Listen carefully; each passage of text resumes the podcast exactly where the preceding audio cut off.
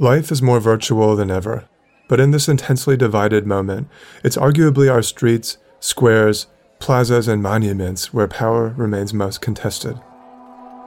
How does a garden become an act of resistance against gentrification? How can an urban park expose a pre colonial landscape? What are the boundaries of protest in public space?